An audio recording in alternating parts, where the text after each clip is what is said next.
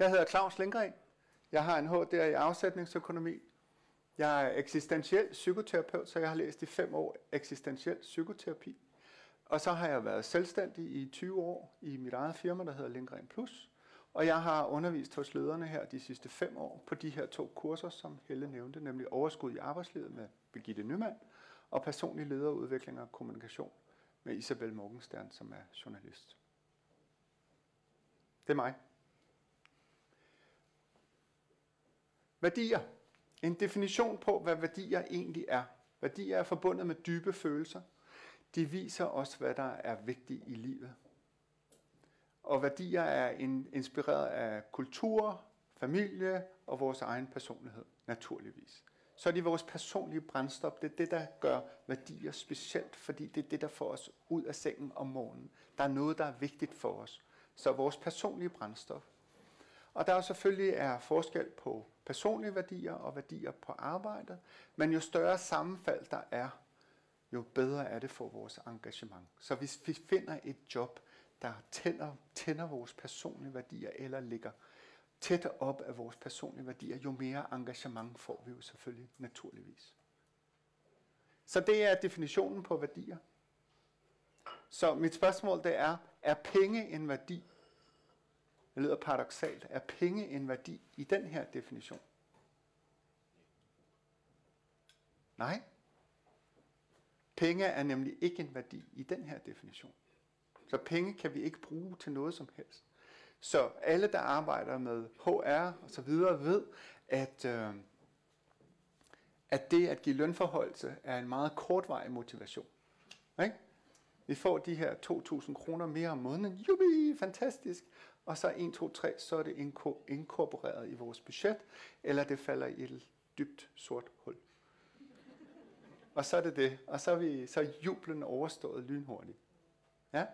Så penge er ikke en værdi. Vi kan ikke det motiverer ikke særlig meget i særlig lang tid, når vi når over et vist niveau. Så nogle gange så siger vi, åh, ja, okay, jeg har fået 1000 kroner mere, hvad så? Hvad skal jeg bruge det til? Okay? Det er ikke særlig stor personlige engagement, vi får af 1000 kroner mere om måneden. Vel? Det er nu, I skal sige nej, det er det ikke. Ja, I må godt gøre noget, selvom vi er mange mennesker, så må I godt øh, nikke eller gøre et eller andet, fordi ellers så forstår jeg ikke, om I har forstået det, jeg siger. Så jeg kræver noget af jer, at I enten nikker eller ryster på hovedet, eller rækker fingeren i vejret, hvis I har et spørgsmål. Hvad er vigtigst for dig i dit liv? Hvad er vigtigst for dig i dit liv lige nu? Så prøv lige sådan rent mentalt at tænke på, hvad er de tre vigtigste ting for dig? Eller værdier for dig lige nu i dit liv. Brug lige et kort øjeblik på at tænke på, hvad er de tre vigtigste værdier for dig i dit liv. Som jeg sagde tidligere, så er værdier forbundet med dybe følelser. Så det er en følelse, det er noget, jeg mærker, noget, der driver mig, mit engagement hjælper. Ofte er værdier ubevidste. Så jeg vil gerne have, at du gør det bevidst lige nu. Prøv lige at tænke på, hvad er de tre vigtigste ting i dit liv. Og så er det spørgsmålet, er det på arbejde eller er det derhjemme? Er det privat eller er det erhvervsmæssigt? Hvad er det vigtigste for dig? Vi ved faktisk ikke, hvad det er, der driver os. Og alligevel står vi op hver evig eneste morgen og gør noget, men vi ved ikke hvorfor. Altså det er lidt uheldigt, vil jeg jo sige. Vi gør noget, som er rigtig vigtigt for os, men vi ved ikke, hvad det er, der er vigtigt for os. Og jeg har jo masser af historier med klienter, eller ledere, som jeg har coachet, som ikke ved, hvad der er vigtigt for dem. Så siger jeg, hvorfor gør du det så? Øh, mm, skal man? Eller det burde man. Alle de der floskler, som vi ikke kan bruge til særlig meget. Så jeg håber, I lige har fået et øjeblik til at tænke over, hvad er det, der er vigtigt for mig i mit liv. Mm, tre ting. Mine vigtigste værdier, og det her fortæller jo rigtig meget om mig. Hvem er jeg? Min vigtigste værdi er spirituel udvikling. Åh, oh, Gud, ej, det var da mærkeligt. Det er, slet, det er langt fra mig, for eksempel, tænker du. Fællesskab. Det er rart for mig at være sammen med mennesker. Og det er rart at være sammen med jer. Sundhed. Det er vigtigt for mig at passe på mig selv. For hvem skulle ellers gøre det? Integritet. At stå ved mig selv og være mig selv er også vigtigt. Og så er det autenticitet. Altså at være autentisk og troværdig og gøre det, jeg siger. Så jeg gør de her ting. Jeg sikrer mig, at mit liv er i overensstemmelse med mine værdier. Det er meget smart, ikke? Specielt når man står og snakker om det og fortæller om det. Så er det jo ret vigtigt. Det fortæller rigtig meget om mig, tænker jeg. Det er sådan, hver morgen, når du vågner op, så har jeg skrevet her, en gang var der en, der sad og græd under den her øvelse, som I kommer til at lave, ikke her, men derhjemme. Og jeg skal nok give jer nogle instrukser på, hvordan I laver den her øvelse. Så var der en, der sad og græd under øvelsen, og jeg spurgte, hvad der påvirkede hende. Så svarede hun, når jeg kigger på mit oplæg her, og jeg ser de her kort, jeg har lagt op, hvad er der mindst vigtigt i mit liv, så er det det, der har fyldt mest i mit liv. Og det, der ligger over i mest vigtigt, der er overhovedet ikke beskæftiget mig med endnu. Og så sagde hun, og det er da sørgeligt. Og så sagde jeg, jeg kan godt forstå, at du græder. Det er sgu da sørgeligt, at du har brugt hele dit liv på nogle ting, som ikke er vigtige for dig. Fordi hver morgen du vågner op, og du ikke vælger om eller vælger fra, så vælger du det liv, du lever til. Og det er der ikke rigtig mange af os, der tænker over, at vi vælger faktisk aktivt til, når vi ikke vælger om eller vælger fra. Lad mig sige det på den her måde. Hun valgte om, og hun gjorde noget helt andet dagen efter, ved jeg. Ja. Så få det vigtigste i dit liv energi og opmærksomhed, eller venter det over i skamkrogen, til du får tid, eller til næste sommer, eller øh, til du bliver gift, eller skilt, eller børnene vokser op, eller når der er penge nok, eller sådan noget. Og det er altså nogle undskyldninger, vi bruger for ikke at beskæftige os med ting, der er vigtige for os. Hvorfor bruger vi altid vores tid på ting, som ikke er vigtige for os? I stedet for at bruge det på det, der er vigtigt. Nu har vi et spørgsmål her, og nu bliver jeg meget i tvivl, fordi jeg ved, at der er en, der skal komme med en mikrofon. Eller skal jeg gentage det, du siger? Så prøv at sige det. Ja, det kan, det kan være, du kan sige det ind i min. Jeg tænker da, at, det, at der er noget, der er vigtigt at få mig til at stå op om morgenen og gå på arbejde. Altså, ja. Det er der da. Og ved du, hvad det er? At, ja, det ved jeg godt. Og det synes jeg, der er vigtigt. Altså, det er lige så vigtigt at finde ud af, øh, at man gør noget, der ikke er vigtigt. Ja. Men vil det ikke være rarere at vide, at årsagen til at stå op om morgenen, det er fordi, det her er vigtigt for mig? Og at vide, hvad det er, der motiverer os. Jo, jo, at vide, hvad det er vigtigt, men ja. det mener jeg da også. Altså, det kan godt være, at jeg sætter nogle ting til side, fordi ja. jeg skal på arbejdet, og ja. jeg har måske mere lyst til at lave noget andet, men, men ja. der er der noget, der er rigtig vigtigt for mig. Og det kan jo også være vigtigt at gå ud og tjene penge, hvis du har en familie. Ja. Bare sådan, hvad ja. jeg lige fik af tanker. Ja, men det er rigtigt. Det er jeg helt enig i. Men det er vigtigt at vide, hvad det er. Og det er den bevidsthed, vi skal have med os. For at vide, hvorfor står jeg op om morgenen. Fordi der sker noget, hvis vi ikke ved det, kan jeg godt fortælle dig. Hvis vi gør det bare per automatik, eller det skal jeg, eller det skal man. Den er endnu værre. Det skal man. Jeg gør det, fordi det skal man. Jeg går på arbejde, fordi det skal man. Men ved du, hvad det er, der er vigtigt for dig ved at gå på arbejde? Oh, kan det ikke være lige meget? Nej, det kan det ikke. Ja. Så hver morgen, når du vågner op, og du ikke vælger om eller vælger fra, så vælger du dit liv til. Yes. Hvorfor går du på arbejde? Det var, ligger meget godt i tråd med det, du lige sagde. De fleste mennesker, som jeg spørger, der siger, de siger nemlig til mig, når jeg spørger, jamen det skal man jo, og jeg skal jo tjene penge. Ja, men det er jo rigtig vigtigt at vide, hvorfor du gerne vil tjene de her penge. Hvad bruger du det til? Det er ikke nok til at drive engagement og motivation til en vis grænse. Det der med pengene der. Det virker ikke særlig langt. Så der må være andet, der motiverer os til at stå op og gå på arbejde og tjene de her penge. Og hvad er det, der er? Og den bevidsthed skal vi have med os. Hvad er det, der motiverer mig? Hvad er det, der gør, at jeg får lyst til det her arbejde? Og jeg håber, I alle sammen sidder og tænker, om jeg ved sgu godt, hvorfor jeg går på arbejde, og hvorfor de her penge er vigtige for mig. Det gør I ikke? De fleste af jer nikker. Det er godt. Lad os gå videre til den næste. Passer dine værdier med dit liv? Passer dit liv med dine værdier? Er jo også interessant. Fordi jo bedre du er i stand til at indrette dit liv i overensstemmelse med dine værdier, jo større livsglæde og tilfredshed får du. De mennesker, der er i stand til at indrette et liv, der passer til deres værdier, har automatisk mere livsglæde. Så I kan godt se, at min liste stiller visse krav. Spirituel udvikling er min drivkraft nummer et. Er jeg i stand til at indrette mit liv efter mine værdier? Ja, det vil jeg sige. Selvfølgelig vil jeg det. Fordi jeg er meget bevidst om mine værdier og hvad det er, der driver mig. Så jeg har lige været i Indien i tre uger. I kan ikke se det på farven, fordi jeg har holdt mig i skyggen. øh, solen er ret stærk, men øh, jeg har gjort øh, mit jeg har gjort mit til, at mine værdier de bliver opfyldt. Så jeg gør nogle forskellige ting, og sundhed er også vigtig, og alle de andre ting. Så jeg træner, selvom man ikke kan se det, men øh, jeg gør det. Så jo, jo bedre vi er i stand til at indrette vores liv efter vores vigtige værdier, jo mere livsglæde får vi.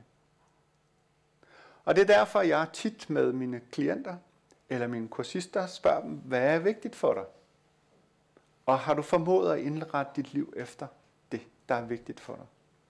Og det er ikke altid, at de har det. Jeg har skrevet en artikel, som er på ledernes hjemmeside, og I har måske også set den i andre sammenhæng.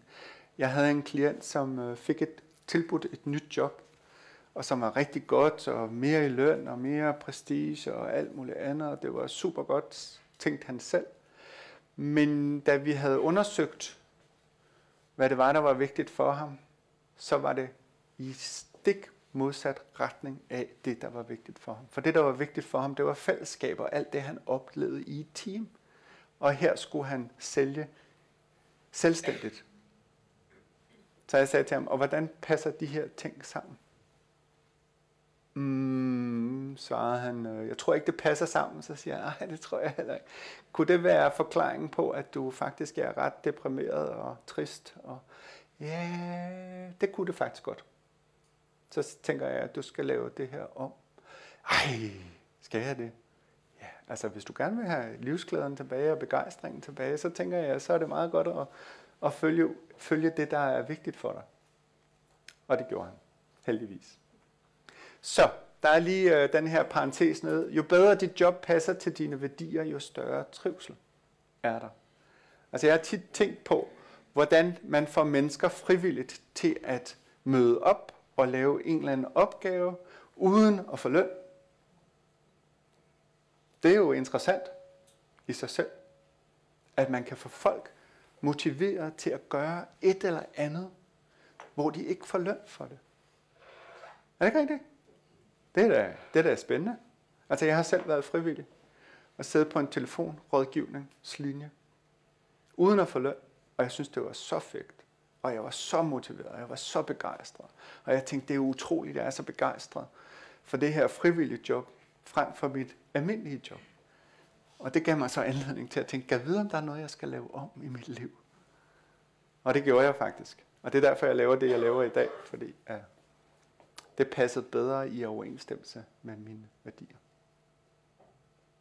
Så det tænker jeg, at vi skal have med, at øh, der er faktisk rigtig mange organisationer, der får folk motiveret og ud af stolen, uden at give dem løn. Hvad er det, der får dem drevet her? Og det er selvfølgelig, fordi vi finder noget i det her arbejde, øh, som passer til vores egne værdier.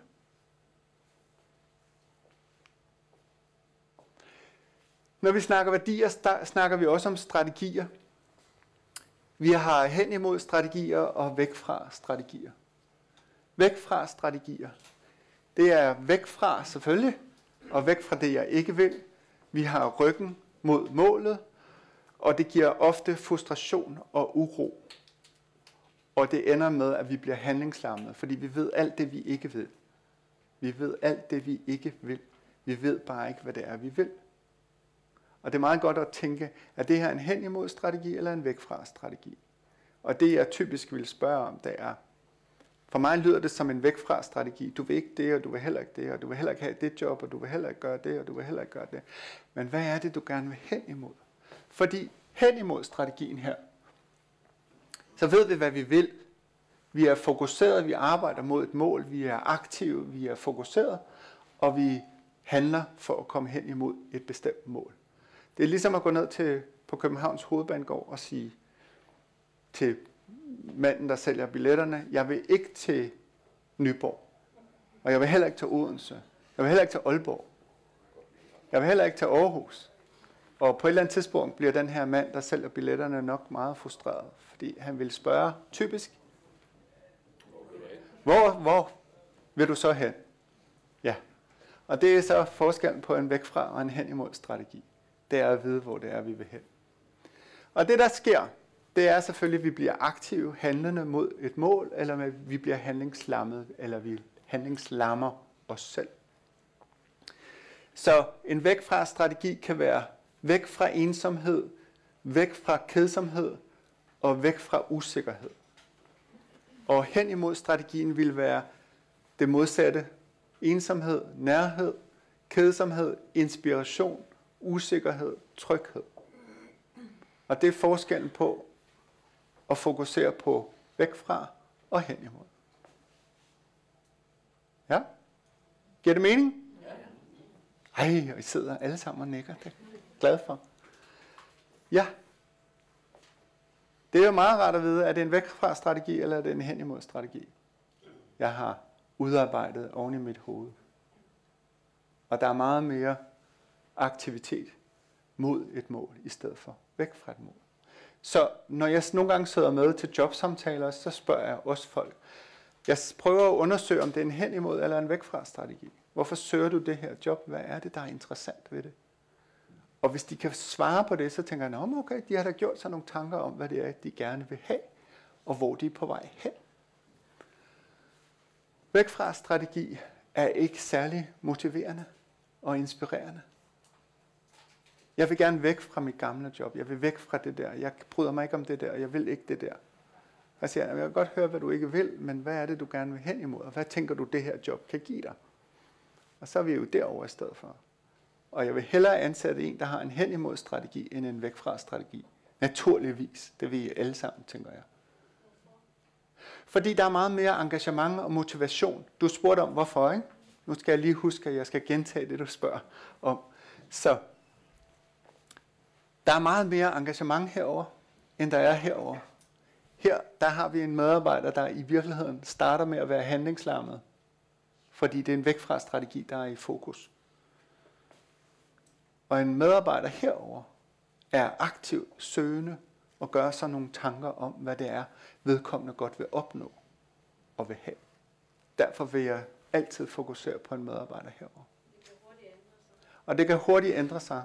Det er klart. Det kommer an på, hvilke spørgsmål du stiller, og øh, hvilken afklaring de får i samtalen med dig, for eksempel, eller, eller en medarbejder. Det er vel altid en kombination? Det er altid en kombination. Ja, det kan det sagtens være. Altså, Prøv at sige det igen. Der vil være begge dele. Det er jo meget sjældent, at nogen vil forlade et job, hvor der, altså du kan altid finde et eller andet i de fleste job, du ikke er tilfreds med. Ja, nu skal du tale ind i mikrofonen.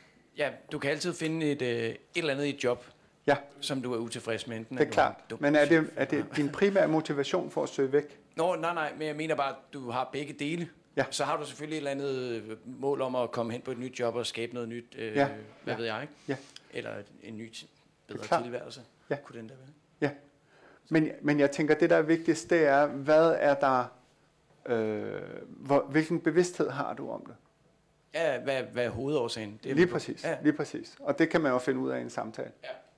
Men jeg synes nogle gange, jeg har da selv skiftet med den der. Ja, væk fra. Men så fundet jobbet, hvor det der var, ikke? Ja. Men det var der, det der, der var helt klart årsagen til. Der var primær motivationen, det var for at komme væk. Ja. Ja, ja. Men spørgsmålet er, om du også har gjort dig nogle tanker om, hvad er det, du gerne vil hen imod. Ja. Og hvis du ikke har gjort dig nogle tanker der, så tænker jeg, ah, ved du hvad, Det var godt, det ikke var dig, der var med til samtalen. det var nemlig godt, at det ikke var mig. Det var godt, du. Og det er det, du taler om, nemlig. Det er, at vi nogle gange har modstridende værdier. Altså hen imod og væk fra. Og, øh, men her vil jeg bare lige sige, at de her to værdier, de kan jo ikke eksistere på samme tidspunkt. Så vi kan jo ikke få tryghed samtidig med udvikling. Vi bliver nødt til at give slip på trygheden, hvis vi vil have udvikling. Vi bliver nødt til at give slip på noget, for at udvikle os. De kan ikke eksistere på samme tidspunkt. Jeg har nogle klienter, som tænker, at det her kan lade sig gøre. Jeg siger, at det kan det ikke.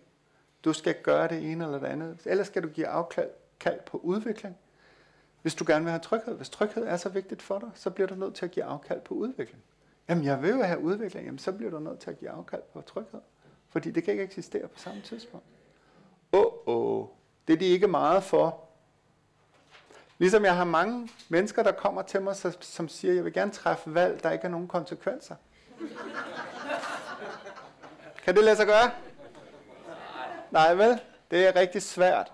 Fordi livet er valg, ansvar og konsekvenser. Og det taler jeg, det siger jeg jo som eksistentiel psykoterapeut. Det bliver du nødt til at acceptere, at det er betingelserne. Livet er valg, ansvar og konsekvenser. Der er konsekvenser ved alle valg. Selv når du vælger ikke at vælge, har det også nogle konsekvenser. Selv når du vælger ikke at vælge, så har du også valgt. Og det har også konsekvenser. Så vi kan ikke leve et konsekvensfrit liv. Det eksisterer ikke. Vi bliver nødt til at tage, tage det med og øh, håndtere. At forholde sig. Vi skal alle forholde os til livets grundvilkår. Nu bliver det dybsindigt, men jeg har lovet at sige noget om det her, de her grundvilkår, som jeg jo arbejder med. Og dem har vi også med på nogle af kurserne. Og øh, vi bliver nødt til at forholde os til livet, som det er, og grundvilkårene for vores eksistens. Nu er det meget på et tidligt tidspunkt, og så videre. Så det kan godt være, at du bliver lidt rystet i din grundvold, og det kan også være, at du tænker, nej, det var godt, hvorfor er der ikke nogen, der har sagt det her til mig før? Fordi der er faktisk ikke særlig mange, der gør så meget ud af at fortælle os om, hvad er det for nogle grundvilkår, vi har købt ind i, i det her liv. Man siger, at vi er blevet kastet ind i eksistensen, og så står vi sådan her, hvad fanden er det her for noget? Hvad er det, jeg skal? Øh, hvad, hvad er konsekvenserne ved det her? Og øh, jeg tænker, at hvis øh, vi vidste de her grundvilkår fra starten af, så er det ikke sikkert, at vi ville sige ja. Ej tak, det vil jeg sgu ikke. Det vil jeg ikke forholde mig til det her. Det vil jeg ikke lige. Men det gør vi. Så når vi er mennesker, og vi er i live, så bliver vi nødt til at forholde os til livets grundvilkår. Vi bliver nødt til at forholde os til det, og vi forholder os til det. Og om lidt, når jeg viser jer, hvad de er, så tænker I, nå ja, ja, nå, nå ja. Nå gud, nej, det havde jeg ikke set. Så vi bliver nødt til at forholde os. Vi kan gøre det bevidst, eller vi kan gøre det ubevidst. Hvis vi gør det ubevidst, så kalder vi det forsvar. Fordi vi forholder os til det, men vi forsvarer os imod det. Så vi gør alt muligt for ikke at komme ind i det. Og forholde os til det bevidst. Og ubevidst kalder vi forsvar. Kalder det også neuroser. Så vi har masser at lave, os der laver det, jeg laver her. Ved ubevidst forholden sig til, kalder vi et liv i forsvar, hvor vi overlever i stedet for at leve. Der er rigtig mange mennesker, der overlever, indtil de dør. Men der er en stor forskel på at leve sit liv, til vi dør. Og så til at overleve. Jeg har overlevet mit liv, indtil jeg døde. Det er godt nok en anden opskrift, vil jeg sige. Hov, nu kigger jeg den modsatte vej. Livets grundvilkår i sin rene form. Døden. Vi bliver nødt til at forholde os til, at vi skal dø. At vi er dødelige. Der var en, der engang sagde til mig, hvorfor snakker vi om sådan noget negativt noget? Jamen, du bliver nødt til at forholde dig til, at du skal dø, eller dem du kender skal dø. Det er jo også at forholde sig til. Nå jamen, det er så negativt. Nej, det er det ikke.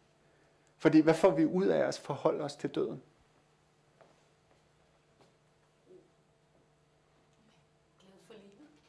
Ja, lige præcis det modsatte. Vi bliver glade for livet. Vi får os til at værdsætte vores liv endnu mere, når vi ved, at der er en stopklods. Eller et tidspunkt, hvor at vi må tjekke ud på en eller anden måde. Hvis vi tror, at livet er for evigt, så kan det jo være lige meget, om jeg gør det nu, eller i morgen, eller i næste år, eller hvad. Fordi jeg har stadigvæk et, et evigt liv. Nej, det har du altså ikke. Og vi ved ikke, hvornår vi skal dø. Det er jo så det, der er det er spændende ved det. Det er det, der giver livet sådan lidt kriller. Uh, jeg ved ikke rigtig, hvornår det her sker. Nej, det gør vi ikke. Og det skal vi så forholde os til, at vi ved ikke, hvornår det sker. Så det er måske en dårlig ting at udsætte ting. Ligesom de der vigtige værdier, jamen det kan jeg gøre næste år, eller det kan jeg gøre på et andet tidspunkt. Ah, det er ikke sikkert, du er her. Og når jeg siger det til mine klienter, så kigger de på mig. Hvad siger du, jeg skal? Jeg siger, du ikke skal, du skal ikke noget, men du ved det ikke. Altså, vi ved ikke, hvornår vi dør. Min gamle far, som døde sidste år, vil jeg sige, øh, for to-tre år siden, så sagde han, kom du skal med ud og se de nye havemøbler, jeg har købt. For hvis jeg dør, så skal du arve dem. Så siger jeg, hvad mener du med hvis? Så siger han, hvad skulle jeg ellers sige? Når? Nej, det kan jeg ikke, sagde han så. Hvorfor kan du ikke det? Så siger jeg, det er jo sådan, det er. Altså far, du er 87. Altså det kommer til at ske på et eller andet tidspunkt. Nå ja, men øh, hvis, når, nej.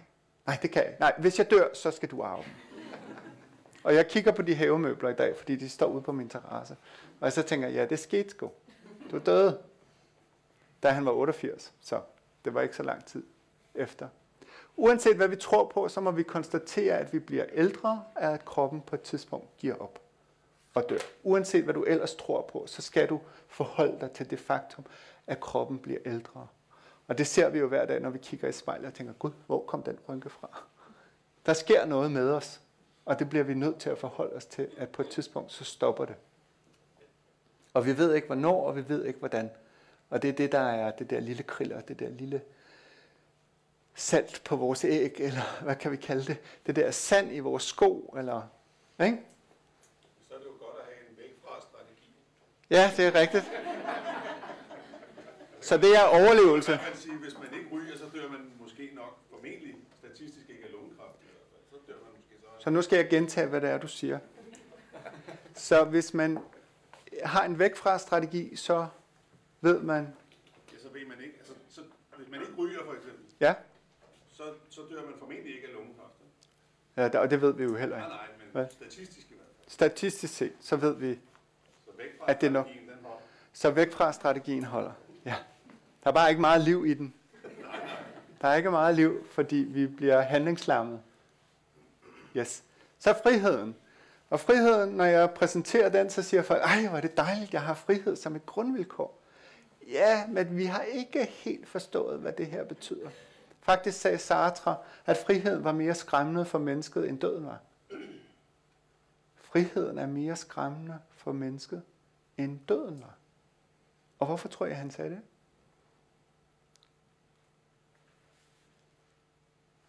Det er simpelthen fordi, at vi mennesker... Undskyld. Nej, jeg vil bare sige, fordi det skal man forholde sig til. For det skal man forholde sig til. Man skal tage nogle valg, ja. Og der er ikke nogen rigtige valg. Og det er jo også sådan en som mig, folk kommer til at sige, jeg vil gerne træffe det rigtige valg. Altså det der valg, der ikke har nogen konsekvenser. ja, så jeg siger, det kan jeg ikke hjælpe dig med. Jeg kan hjælpe dig med at træffe valg, men ikke dem, der ikke har nogen konsekvenser. Og det er dig, der skal træffe dem. Jamen, hvad synes du, jeg skal gøre? Ja, det vil jeg jo ikke fortælle dig, fordi det er ikke mit liv. Det er dit liv, og det er dig, der skal tage ansvar for dit liv. Og vi vil gerne have en struktur. Så her på den ene side har vi struktur. Vi ønsker en struktur. Hvordan skal jeg leve det her liv? Hvad er det rigtige, jeg skal gøre? Hvordan skal jeg leve det her liv? Og på den anden side, så er der kun frihed. Ja, hvad vil du? Så det der skide irriterende spørgsmål, som terapeuter ofte stiller, stiller de siger, ja, hvad vil du selv? Jamen det er jo derfor, jeg sidder her og betaler gode penge for at snakke med dig. Ja, jeg vil rigtig gerne diskutere det med dig og snakke med dig, men det er dig, der skal træffe valget. Selvfølgelig. Det er jo ikke mit liv. Det er jo dit liv. Så det vil jeg gerne hjælpe dig med. Men dybest set, så vil vi gerne have en opskrift på livet. Det rigtige liv. Og der bliver vi konfronteret med den her frihed. Altså, der er kun valg og ansvar og konsekvenser. Men, hvad, men hvad skal jeg gøre? Ja. Og så når de siger, at det her er enormt frustrerende, fordi jeg kan ikke træffe det her valg, så vil jeg typisk sige, at det må være rigtig frustrerende. Og gøre det endnu mere frustrerende. Fordi så bliver folk nødt til at træffe et valg. Så jeg siger, ja, det må godt nok være frustrerende at sidde der og ikke vide, hvad du skal. Og på et eller andet tidspunkt bliver du nødt til at træffe en beslutning. Jamen, hvad, hvad, hvad er det, jeg skal træffe? Ja, det er jo spændende. Men det må være frustrerende at være dig. Ej, nu bruger du det. Ja, det gør jeg. Jeg bor i det. Jeg bor i det. Fordi på et eller andet tidspunkt bliver du nødt til at træffe det her valg. Ja, så har vi aleneheden, eller isolationen, som vi også kalder det. Vi er alle alene, og ingen kan mærke vores følelser eller tænke vores tanker. Og vi skal også selv dø vores egen død. Vi er alene. Vi er skabninger, der er født alene og dør alene.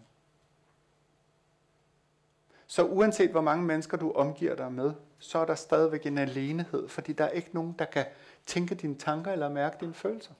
Så selv din partner, som du er så tæt med, for eksempel, kan ikke mærke dine følelser eller tænke dine tanker. Og det kan så være det frustrerende ved den partner. Så må jeg få en ny væk fra strategi. Yes. Ja, så aleneheden er rigtig, rigtig svært. Det er derfor, der er rigtig mange mennesker, der er gift. Fordi de ikke vil være alene. Det var den der væk fra strategi.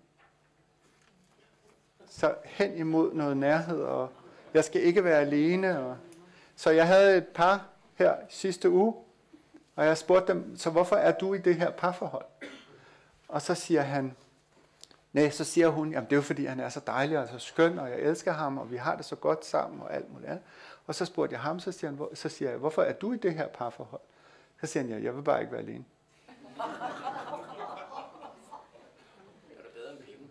Det er bedre end pengene. Ja, ja det kunne han også have svaret. Jeg vil bare ikke være alene. Så sagde hun, så tror jeg da godt, så tror jeg da fanden, at det ikke virker. Og jeg siger så, det vil jeg også sige, det kan jeg også forstå. Ja, så har vi et spørgsmål hernede. Men det er lige sådan, at man kan, kan du lige vente et lille øjeblik? Men det er vel sådan, at der er to forskellige slags alenehed. Der er at alene, hvor det er, at øh, du, du lever alene, som du siger, om man så er, bor sammen med nogen, eller gift, eller man bor alene. Mm. Men du kan jo godt bo alene, og så alligevel ikke føle dig alene, men have et fællesskab i forskellige slags fællesskaber. Sagtens. Men du bor bare alene, og du er ikke gift. Sagtens. Og så er der aleneheden, som, selvom du er gift, så kan du godt være alene, altså have en alenehed, og have brug for en alenehed, have brug for frirum, hvor det er, at du siger, jeg har brug for, at jeg er øh, tager hen på et hotel i tre dage og tænker mine egne tanker og går min egen ture. Så, så der er jo to forskellige slags alenehed, og jeg ser ikke alenehed for til at lyde som om, at alenehed er trist. Og det altså, er det jo sådan set Det ikke. tænker jeg ikke, den er. Jeg, jeg tænker, vi bliver bare nødt til at forholde os til, Absolut. At, at vi er, som individer er vi alene. Ja, og jeg, jeg synes kun, det er godt, at man har lov til at være lidt alene og have sin det egen synes jeg også. sig selv en gang men, imellem. Men, jeg, men det, jeg tænker, du tænker på, det er ensomhed. Ja. Og det er noget andet end det her. Okay. Så vi har eksistentiel alenehed. Det er det her. Og så har vi ensomhed, som er to. Det er interpersonel og intrapersonel. Mm. Interpersonel er det, vi kalder isolation. Det vil sige, vi, øh, vi føler os alene sammen med andre mennesker. Det er intrapersonel. Interpersonel. Nu bliver jeg lige forvirret. Okay. så vi kan føle os alene sammen med andre mennesker. Vi kan komme ind i et selskab, og du ved, for eksempel når man starter på en ny arbejdsplads, kan vi komme ind, og alle er glade og festlige, og vi føler os sådan her, øh, jeg forstår ikke rigtigt, hvad der foregår her, og hvorfor taler de sådan, og hvorfor er de sådan, og sådan noget. Og det er alenehed. Det er ensomhed. Jeg føler mig alene blandt de her mennesker. Det er en form. Og så er der den, der hedder intrapersonel. Jeg føler mig alene eller afskåret fra mig selv. Så det er inden i mig, jeg føler mig alene. Og det er også ensomhed. Og det her er så den tredje del som er eksistentiel alenehed. Altså, jeg er alene i verden. Jeg føler mig alene eksistentielt afskåret fra andre mennesker. Jeg kan ikke, gå, jeg kan ikke fornemme, hvad der foregår over i andre. Og det er den her alenehed. Det er ikke ensomhed. Giver det mening, det jeg siger? Eller er det noget vullepyg? Ja, jeg er bare lige svært her på at drage det hen til, at hvis der man er i et ægteskab, og man er to, fordi Ja. hvad, hvad, hvad så er ensomhed og de to aleneheder? Øh, så, Ja. Men, men ja, Der er flere mennesker, der er alene i deres parforhold, end der er alene. Der er flere mennesker i et samvær med andre mennesker, der føler sig alene, end der gør, hvis de bor alene eller er alene. jo, men du siger, at øh, vi alle er alene, Ja, eksistentielt, ikke? Så er Ja. vi alle sammen alene. Og så er der så de to andre, Ja. øh, alene og ensomhed, som, som vi alle har. Og det er altså det, om man er, føler sig det, eller man tager sig det, eller man har brug for det, eller ikke brug for det, ikke? det er der, hvor vi lægger låg på vores følelser, og ikke fortæller, hvem vi er. Mm. Det er der, vi er følelsesmæssigt afskåret fra andre mennesker. Okay. Og, og, og det er der, vi føler os isoleret eller alene, men det i virkeligheden er ensomhed. Fordi vi ikke deler det for eksempel med manden. Vi siger ikke, hvordan vi har det. Vi fortæller ikke, hvordan vi har det med ham. Og der føler vi os mere alene end i virkeligheden at være i et parforhold, hvor vi er åbne omkring os selv. Ja, tak.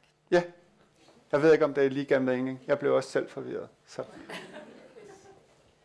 Så har vi et andet spørgsmål herovre. At, at det er en kommentar. Ja. Når jeg tænker, alene er vel ikke ubetinget jo negativt. Nej, vi skal bare forholde os til det faktum, at vi er alene. Ja, så er det positivt. Ja. Fordi så adskiller vi os fra andre mennesker, og ellers kan man Ja. ikke være et fællesskab. Præcis. Ja, så det var kommentaren. Ja. Yes. Vi sidder alle sammen i den samme båd, så hvis du kigger på din sidemand, så er han eller hun også alene. Fordi det er sådan, det er at være menneske. Det er at være alene, og vi bliver nødt til at forholde os til det. Og ikke særlig meget kan bøde for det. Det eneste, der kan hjælpe på det, afbøde det lidt, det er dybe følelsesmæssige forbindelser med andre mennesker. Det er det eneste sted, hvor vi næsten ikke føler os alene. Så ultimativ kærlighed er et rigtig godt sted at starte. Og være åben over for sin partner. Og der er ikke så mange, der er det. Så der er rigtig mange forhold. Og nu bruger jeg ordet forhold, fordi det er meget spændende. Der er ikke så mange mennesker, der forholder sig til sin partner og til sig selv. Og det er definitionen på et forhold. Vi forholder os til os selv og til partneren. Vi siger, at vi er i et parforhold, men vi forholder os ikke. Fordi der er rigtig mange mennesker, der ikke fortæller, hvordan de har det til partner. Og ved I, hvad vi kalder det? Kalder vi bofællesskaber. Så vi har rigtig mange bofællesskaber. De er godt nok gift, men det er stadigvæk et bofællesskab, fordi de forholder sig ikke til deres partner og til sig selv. Og det er jo så det, så nogen som mig går ind og siger, nu synes jeg, vi skal forholde os til hinanden. I skal forholde jer til, din, til sin partner. Og hvad sker der, når vi forholder os til partneren? Hvad dukker så op følelsesmæssigt? Og det kalder vi parterapi. Ja, så har vi den sidste her, meningsløsheden. Se, det der er interessant ved meningsløsheden, det er faktisk et af de eneste, det er det eneste eksistentielle grundvilkår, hvor vi kan gøre noget. Hvor vi skal være aktive. De tre andre handler om accept og integration at det, er sådan livet er. Var I bevidste om, at I købte den her pakke, da I blev født? Det er pakken. Jeg er født til at være alene. Ja, det er du. Så uanset hvor mange forbindelser du laver til andre mennesker, så er du stadigvæk alene inde i dig selv. Og du kan ikke mærke andre mennesker, der er ingen, der kan mærke dig. Du har også frihed. Du skal helt selv træffe valg i dit liv. Og der kommer nogle konsekvenser af din valg. og så skal du dø på et tidspunkt forresten. Ups. Så vi håber jo, at du bruger livet til noget spændende, når vi ved, vi ved jo, hvordan det ender. Det skal vi jo ikke narre os selv. Vi ved jo, hvordan det her slutter. Vi dør på et tidspunkt. Så meningsløsheden. Meningen med livet er ikke givet på forhånd. Hvorfor er vi her? Og hvordan finder du mening? Det er det eneste sted, vi har en indflydelse. Alt det andet handler om accept. Vi er født ind i meningsløsheden. Vi er født ind i et meningsløst univers. I skal forestille jer, at vi kan træde ind et sted, hvor meningerne lige pludselig er løse. Alle de der meninger, du fik derhjemmefra, alle de der værdier, du fik hjemme fra mor og far, de er lige pludselig løse. Du er gammel nok til selv at træffe beslutninger og orientere dig i verden. Og alle meningerne lige pludselig bliver løse. De svæver sådan rundt.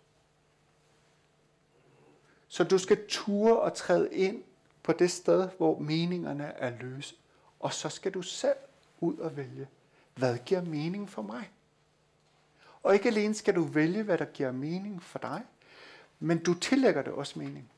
Det er sådan, hvad kan man kalde det, det paradoxale, at vi selv finder meninger, men vi tillægger også tingene mening. Så vi skal ud og være skabende, bogstaveligt talt, og tillægge ting mening. Så for eksempel læser vi avisen, så er der jo ikke noget i avisen, der giver mening på forhånd. Og lige pludselig så bliver du dybt interesseret i en artikel, der handler om heste eller et eller andet. Men det er dig, der tillægger den artikel mening. Fordi lige nu er det bare skrift, ord på et stykke papir. Men det er dig, der tillægger det mening. Kan I se det? Du finder ud af, hvad der giver mening for dig, men du tillægger det også mening. Fordi i virkeligheden er der ikke noget, der har mening. Før du tillægger det mening. Er det for viderekommende, det her? Ja. Jeg kan godt se det på jer. Ja, så skal vi lige have mikrofonen. Jeg har lige en enkelt eller to kommentarer. Ja. Det, det første, det er øh, livets grundvilkår. Ja. Siger du, sådan er det. Jeg vil sige, det, det er din version af livets grundvilkår. Fordi ja. hvis du spørger en kristen, ja. eller en muslim, eller ja. Øh, en, en, der har en anden tilgang eller en tro om livet og hvordan verden hænger sammen, så er livets grundvilkår nogle andre. Okay. Det er det første. Ja. Og det andet, det er, øh, kan, kan der være en tendens til, at det her det er sådan en lidt privilegeret tilgang til at skabe ens egen øh, livsglæde, eller hvad? Altså fordi, den, jeg, jeg, jeg kan godt have lidt stramt med, at den, den pålægger samtlige ansvar for at skabe min lykke hos mig. Ikke? Og jeg, jeg kan godt forstå, hvorfor man siger det, men hvis jeg tænker på øh, nogle af mine medarbejdere, jeg arbejder i en, en, en produktionsvirksomhed ja, ja. med, altså øh, folk, der, altså flygtninge og, og lavere sociale klasser, ikke også? Eller, eller mennesker i alle mulige andre steder i verden, som bliver født ind og lever i nogle rammer, altså, og, og her taler vi alt fra, fra økonomi til klima til, til kulturelle rammer osv., som, som på en eller anden måde øh, begrænser den der frihed til at handle på ens øh, værdier. At, at øh, jeg, jeg kan sagtens følge dig, men jeg synes, det, det er en meget vestlig privilegeret tilgang til ja, det. det er også en vestlig filosofi. Og jeg giver dig helt ret. Jeg, jeg giver dig ret i det, du siger. Men jeg tænker, jeg tænker, at på trods af, at vi er nogle, nogle gange er vi meget begrænset i vores valgmuligheder, men vi har stadigvæk friheden til at tænke, hvad vi vil. Så vi har selvfølgelig muligheden for at tænke om vores situation på den måde, som vi vil. En af de meget mere berømte filosofer, øh, Viktor Frankl, han var i koncentrationslejre i Tyskland under 2. verdenskrig, og han var svejsisk øh, filosof og psykolog. Og han besluttede sig for at se hans ophold i koncentrationslejren som noget specielt. Nemlig en mulighed for at registrere, hvad det var, der skete, og hvordan mennesker fandt en måde at overleve på. Så han er en af vores, kan man sige, øh, vores baggrundsmænd. øh, som har opfundet en helt terapiform, der hedder logoterapi. Ja, jeg ved ikke, om det svarede på det spørgsmål. Og jeg kan godt se det vestlige i det. Og jeg tænker, jeg har jo lige været tre uger i Indien, ikke, og har været der flere gange før. Og det er jo et helt andet værdigrundlag, de lever med. Men jeg tænker, at grundvilkårene er de samme. De skal også forholde sig til, at de skal dø, og alt det andet. Og de har også friheden til selv at tænke om situationen, hvad de vil. Yes. Tak for den. Så her, der er altså ikke givet nogen mening med vores liv på forhånd, og vi er samtidig meningssøgende individer. Så vi skal selv ud og vælge at skabe den mening, vi finder med vores eget liv. Vi skal hver især afgøre, hvad der er meningsgivning for os selv. Og den der pil, den fører hen imod. Hvad tror jeg, der skal stå herover? Hvad tror jeg, det er, der skal stå derovre? Der skal stå værdier. Det er lige præcis det, jeg snakker om. Det er jo måden at finde mening med livet på. Det er ved at finde ud af, hvad der er vigtigt for mig. Så der står vi øh, værdier herover. Det er så lige smuttet i... Det står der. Ja, det står sgu der. Det skulle så være på den anden side af det der. Så det er værdier. Værdierne er det, der gør vores liv meningsfuldt. Det er simpelthen det, så vi skal have tjek på, hvad det er, der er meningsfuldt for os, for at vi kan skabe mening med vores liv. Har du en kommentar? Ja. Ja, så skal vi have en... Nå, men jeg tænker sådan i forlængelse af, af den anden kommentar. Ja. At, at altså for, for nogle mennesker, måske ikke i den vestlige verden, men nogle mennesker fødes jo ind i en meget øh, ja. stram, at det er meningen. Altså for eksempel, hvis, hvis man er meget religiøs. Ja øh, som så er en del af kulturen, hvor det slet ja. ikke er en diskussion. Ja. Altså, og nu siger du også selv, du er spirituel. Ja. Så Men jeg tænker bare i forhold til grundvilkår, og hvordan vi fødes ind i, i verden. Altså, fordi, altså for nogle mennesker er det jo ikke et spørgsmål om at, at finde en mening, så er den givet. Ja, altså det vælger Hvad vi jo. Hvad tænker du? Altså jeg tænker jo, at vi skal være bevidste om, at det er det, der, det her er blevet givet til mig. Jeg tror godt, du må tage det her er blevet givet til mig, og jeg skal selv træffe en beslutning. Så bare fordi, at vi er født ind i et meningsgivende, en meningsgivende kultur, så betyder det jo ikke, at friheden forsvinder. Vores grundvilkår forsvinder ikke. Vi skal jo selv finde ud af, hvordan vi vil håndtere det. Jeg har arbejdet i Saudi-Arabien, som jeg fortalt. Altså der tænker jeg, der er givet en kultur, som er meget stram øh, og meget opdragende. De bliver i virkeligheden betragtet som små børn. Og det er den måde, far dominerer familien på. Og så giver de det videre til chefen, som så overtager, og så fortæller han, så skal du gøre det og det og det og det. Og det er måden at gøre det på. Og det er den måde, de snakker på. Ikke? Og vi andre bliver sådan helt, altså jeg er ikke fem år gammel. Du behøver ikke at tale til mig på den måde. Men øh, de lyster. Og det er jo så også deres store problem det er, at de kan ikke finde ud af at tage ansvar, fordi de er vant til at lystre. Men jeg tænker, friheden forsvinder ikke. Altså, vi må stadigvæk gøre os selv bevidst og tænke de tanker, vi vil. Så friheden forsvinder ikke, blot fordi det ikke er givet på forhånd. Fordi de ikke har haft nogle forældre, der har sagt, du har friheden til at tænke selv. Ja? Og ansvar. Og ansvar, lige præcis. Og det er jo lige præcis det, de ikke kunne. Det er at tage ansvar. Yes. Det vigtigste for et menneske er at have en fornemmelse af mening og retning. Det er derfor, vi snakker om det her. Det vigtigste for et menneske, det er at have en fornemmelse af mening og retning. Når vi vågner op om morgenen, så er det vigtigt at vide, hvorfor står jeg op? Hvorfor gør jeg det, jeg gør? Hvorfor skulle jeg stå op i dag? Det er selvfølgelig, fordi der er en mening. Og så en fornemmelse af retning. Det giver mening for mig at stå op og lave det her job. Fordi jobbet giver det mening for mig. Og det, der giver mening for mig på jobbet, det er den øgede prestige, eller det er den tryghed, jeg får ved at tjene penge, eller der er mange grunde til at gå på job. Og der er rigtig mange mennesker, der ikke ved, hvorfor de gør det. Ah, de skal vide, hvorfor de gør det. Fordi så ved de, hvad der motiverer dem. Og så skal vi selvfølgelig have en fornemmelse af retning. Hvor er det, jeg er på vej hen? Hvordan er det, mit liv giver mig en fornemmelse af retning? Det er de to vigtigste ting for et menneske, hvis du spørger Irene Østerreich. En sand historie. Jeg vil fortælle jer om Jens her. Lad os kalde ham Jens.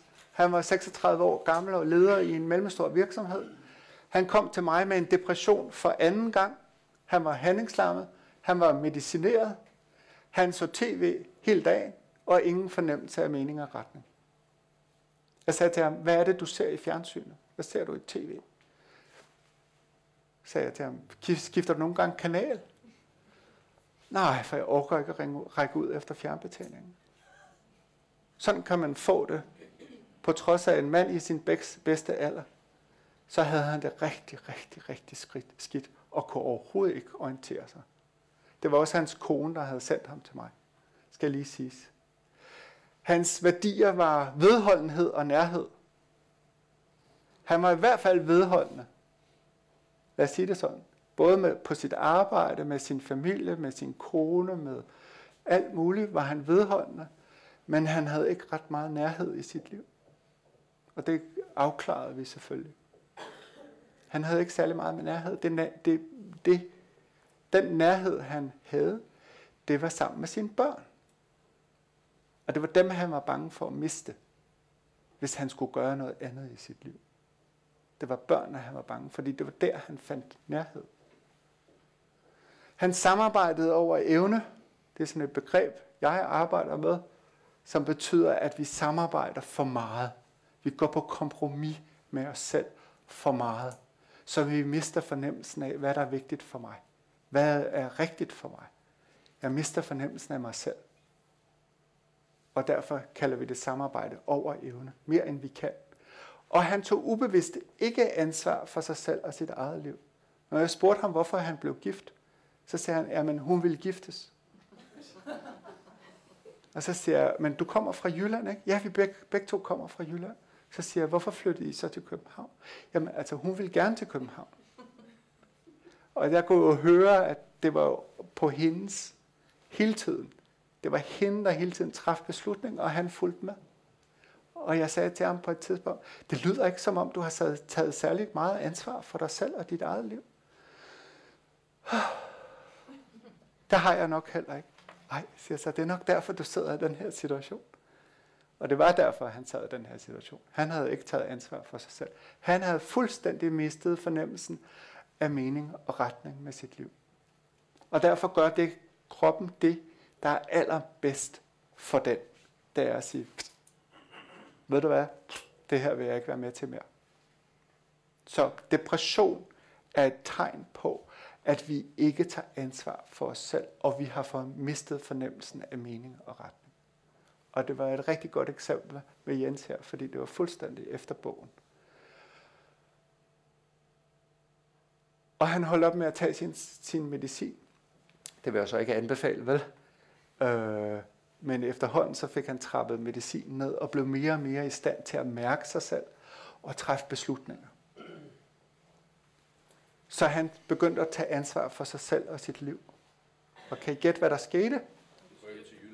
Han flyttede tilbage til Jylland. Nej, men det gjorde konen sgu. Fordi det viste sig, at øh, hun ikke var helt lojal over for sin. Og ikke kunne give ham. Hun synes, han var en vatpæk i virkeligheden. Og det kunne han godt mærke. Så den der nærhed og kærlighed, som han længes efter, den fik han ikke. Så hun flyttede tilbage til Jylland, og han blev selvfølgelig skilt, og hun efterlod de tre børn hos ham. Yeah!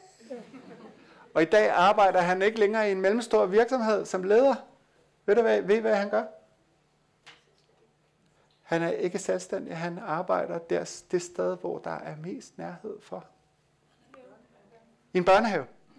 Ja, og så har han udsendt, uddannet sig til psykoterapeut. Og han har det rigtig godt, den her fyr. Ja. Men der skulle et skifte til. Du hedder ikke Jens. Jeg hedder ikke Jens. Nej. Jeg har heller ikke tre børn. Ja. Du skal gøre dig selv bevidst, skal du, Altså det er målet med dagen i dag, det er, at du skal få løjelighed til at gøre dig selv bevidst. Og vi har uddelt, vi har været så gode, at vi har produceret et helt sæt med værdier til dig. Og når du kommer hjem, så skal du lægge værdikortene, du skal lave dit eget oplæg, og du skal lægge det et sted, hvor, hvor det kan blive liggende. Altså ikke et sted, hvor I skal spise middag, eller hvor børnene fiser rundt, eller et eller andet.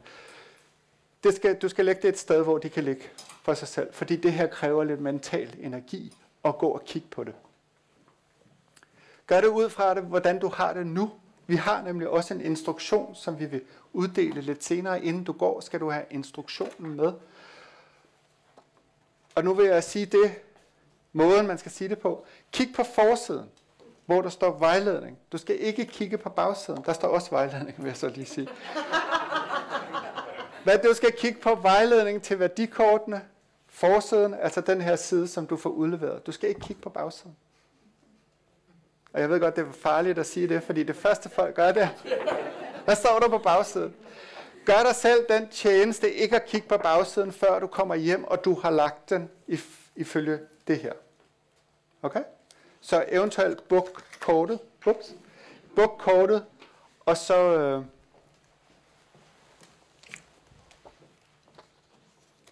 først kig på bagsiden, når du kommer hjem, og du har lagt det op. Fordi det er opgave nummer to, der er på bagsiden. Okay? Så det her er den bedste måde at gøre sig selv bevidst. Det er, gør det ud fra, hvordan du har det nu. Hvor vigtig er den enkelte værdi for dig? Ikke hvordan du gerne vil have det. Ønsketænkning. Jeg kunne godt tænke mig at være sådan en her, der synes, at det her er enormt vigtigt. Ikke? Det hjælper ikke. Du skal mærke efter, er det her vigtigt for dig, og hvor vigtigt er det for dig? Vi havde en fra Miljøministeriet, der sagde, at det er rigtig svært for mig at lægge miljø i mindst vigtigt. Altså, det kan jeg godt forstå, men der er jo nogle andre ting, der er vigtigere for dig end miljøet. Ja. Var det ministeren? Det var ikke minister. Det var ikke ministeren. Og der er ikke noget, der fanger her. Så du er velkommen til at flytte rundt på værdierne hele tiden. Og hvis der er noget, du tænker, der er vigtigt for dig, som ikke er med i kortene, så er du velkommen til at skrive et lille kort selv og lægge ind der, hvor du synes, det hører til. Okay? Så det her er en super god øvelse, som, som rigtig mange mennesker får rigtig meget ud af. Og vi laver den her øvelse på kurset. Så du er lidt foran her ved at kunne lave det selv nu. Så hele tiden flytte rundt, tilføj flere, gør hvad du vil. Der er intet, der fanger. Øh, ja. Uvurderligt sæt. Rigtig god. Rigtig godt at bruge i virksomheder til at finde ud af, hvad dine medarbejdere er optaget af. Hvad er vigtigt for dine medarbejdere? Ved du det? Nu er der nogen, der sidder og nikker lidt, og så er der nogen, der sidder. Ved du, hvad der er vigtigt for dine medarbejdere? Ja, du ved, hvad der er vigtigt. Ja, for jeg har spurgt dem jo. For jeg har spurgt dem. Super. God idé. Godt sted at starte. Spørg dem, hvad der er vigtigt for dig på dit arbejdsplads. Hvad er vigtigt for dig som menneske? Og det, det, det er jo det, vi skal skelne imellem hele tiden. Er det mig selv som menneske privat, eller er det på mit arbejde? Og det er rigtig godt at få medarbejderne til at lave begge dele, så du ved, hvad der får dem til at tjekke derhjemme, og du får dem til at lægge det på arbejde, så du ved, hvad der er vigtigt for dem på arbejde. Fordi ofte er det to forskellige ting. Der er noget sammenfald, og så er der noget, der ikke er sammenfaldende. Det er klart. Derhjemme kalder vi det øh, kærlighed, og på arbejde kalder vi det respekt.